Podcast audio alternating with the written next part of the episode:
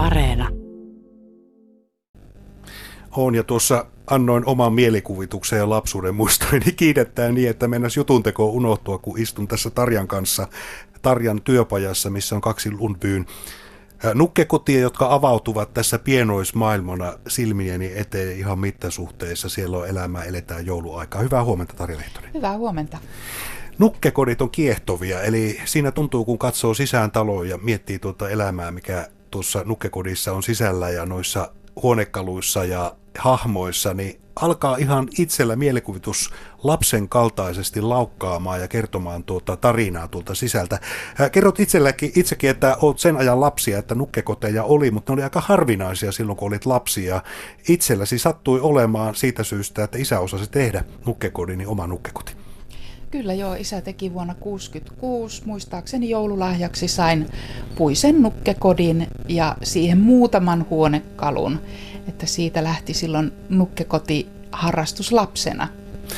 Ja se, miksi se syntyi, oli se, että isä oli kirvesmies puuseppä ja osasi tehdä. Kyllä joo, että siinä ympäristössä, missä asuin, niin ei ollut muilla nukkekotia ja olin hyvin ylpeä siitä, että sain nukkekodin ja kaverit kävi leikkimässä ja oli tosi kiva ja tehtiin itse nukkekotijuttuja. Siellä hahmot kulki, nuket kulki ja leikki ja teki asioita ja tehtiin huonekaluja ja sitten oli kiva käydä tämmöisessä perheessä, missä tytöllä oli, meidän hoitotytöllä oli oikea Lundby-nukkekoti. Ja se oli semmoista aina juhlaa, että kun pääsi tämmöisellä rokoko-huonekaluilla leikkimään. Niin... niin se oli ylellisyyttä, koska siihen aikaan nukekodit oli aika kalliita, eli kaikissa perheissä ei ollut varaa sellaista hankkia. Ää, nuo tarinat tavallaan lapsuudesta sitten ja se leikki sitten jäi tietysti, kun aikuistuu ja ihminen elää, mutta kolmisen vuotta sitten iski uudelleen nukkekoti Kärpänen, niin miten ihmeessä, miten näin kävi? No laatikon kätköistä löytyi noita vanhoja nukkekotihuonekaluja, mitkä oli sieltä lapsuuden ajalta jääneet, ja ne oli niitä aitoja Lundby-huonekaluja. Oli pari nukkea ja joitakin yksittäisiä huonekaluja.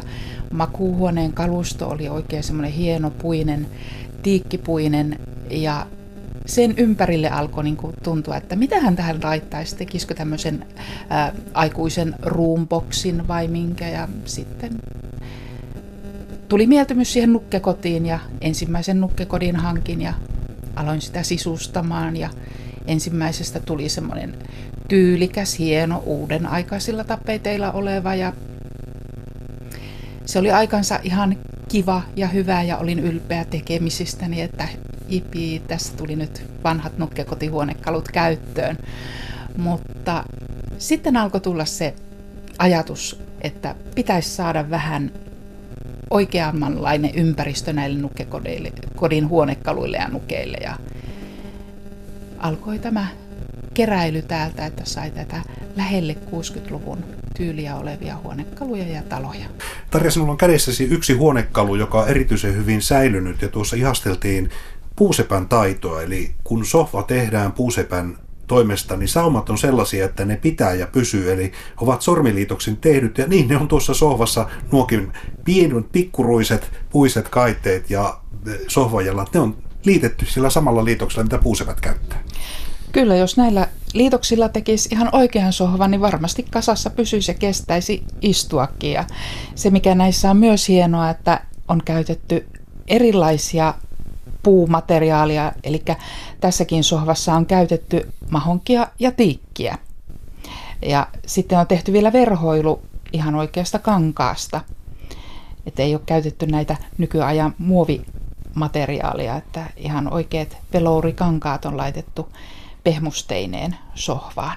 Eli se nukkehenkilö, joka tuohon istuu, istuu ihan kuin oikealle sohvalle. Tuo hyvin säilynyt esine ja tietenkin näissä 60-luvun nukkekotikalusteissa ja sitä vanhemmissa on se ongelma, että aika moni niistä on päätynyt sitten niin sanotusti historian roskakoppaan. Ja valitettavaa, koska ne on niin hienoa käsityötaidetta, että nykyisin ne on aika arvokkaita. Harrastukseksi metsästät juuri noita 60-luvun huonekaluja, niin miten vaikea tuommoisen löytäminen on?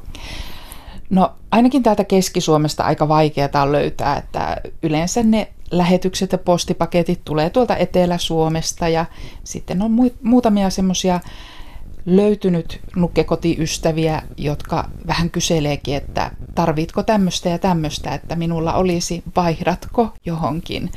Että myös se käy. Ja kyllä nekin löytyy lähinnä Etelä-Suomesta, että Turku, Helsinki-seudut on niitä.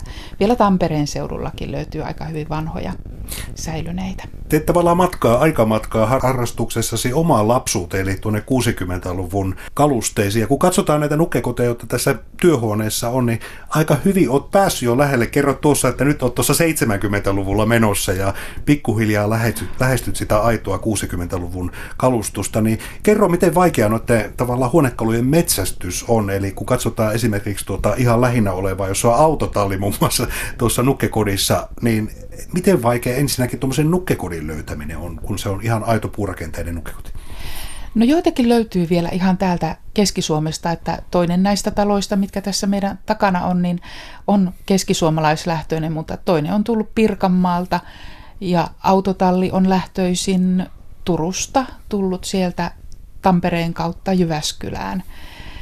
Et ihan leikkihistoriakin löytyy sille, että kyllä niitä todella vaikea on löytää ihan aitoja. Ja sitä 60-luvun taloa, joka vähän jorkenteeltaan poikkeaa, niin sitä on vielä vaikeampi löytää, että ei ole vielä tullut vastaan semmoista myyntikappaletta, jonka olisin saanut, toivoisin, että se löytyisi vielä. Niin nukkekoti harrastajien onnihan on se, että kaikki ei päätynyt roskakoriin, vaan on myös ihmisiä, jotka osasivat arvostaa tuota lapsuuden nukkekotimaailmaa ja niitä löytyy siis hyvä kuntoisina vielä, mutta se vaatii sitä, että löytyy oikea ihminen, joka on osannut sen säilyttää. Kyllä joo, keräilijöitä löytyy ja nimenomaan sieltä Etelä-Suomesta, tai minä tunnen ainoastaan näitä eteläsuomalaisia, että en ole täältä päin löytänyt ketään. Ja, ja, ja onneksi niitä on keräilijöitä, mutta sitten harmiksi välillä menee sellaisia hienoja nukkekotia ihan tuonne lasten romukoppakäyttöönkin, että toivottavasti niissä perheissä, joissa tulee vanha nukkekoti vastaan ja lapset leikkii, niin säilytetään niitä sitten jälkipolville. Että ja tietyllä tavalla tuo nukkekotien säilyminen kertoo siitä, että kun nykyään eletään maailmassa, jossa aika paljon on tämmöistä kertakäyttöistä tavaraa, niin osa meistä on osannut arvostaa sitä, että nuo rakennettiin myös kestämään, eli jos niitä on pidetty huolella, niin ne myös kestävät. Kyllä kestää, jos on tehty hyvin, esimerkiksi nämä puusta tehdyt, niin, ja niillä on leikitty ja pidetty niitä nukkekotikäytössä, että niitä ei ole kasattu leluja kasaan ja laitettu yhteen ainoaan romukoppaan, niin kyllä nämä puiset kestää ja säilyy ja ne kestää sukupolvesta toiseen. Kun katsot tuota nyt lähinnä olevaa nukkekotia, joka avautuu silmieni eteen, niin erityisesti sitten tuo värimaailma, joka on erilainen. Eli kun nykyään laitetaan sisustuksia taloihin, niin ne on hyvin erityyppisiä kuin 60- ja 70-luvulla. Ja kerrot, että esimerkiksi noiden huoneiden värityksissä ja tapeteissa on sitä ajankohdan tuntua, eli 60-70-lukujen taitetta. Ja itselle tulee lapsuudesta mieleen aika monia asioita, kun katson tuota lastenhuoneen raidallista tapettia, että silloin käytettiin rohkeasti raita ja väriä. Kyllä, rohkeasti oli värejä käytetty ja siellä 70-luvun äh, tienoilla tuli aika railakkaitakin tapetteja. Sitten mentiin taas vähän vaaleampiin ja kuvioita, kuvioita ja kuvioita on hyvin erilaisia. Tosin sitten, jos mennään sinne ihan sen 60-luvun alkupuolen nukkekotiin, niin silloin tapetit oli aika harmaa sävyisiä ja aika yksinkertaisia kuvioita, että niin kuin sen aikaisissa taloissa ihan oikeastikin oli, niin on myös nukkekodeissa.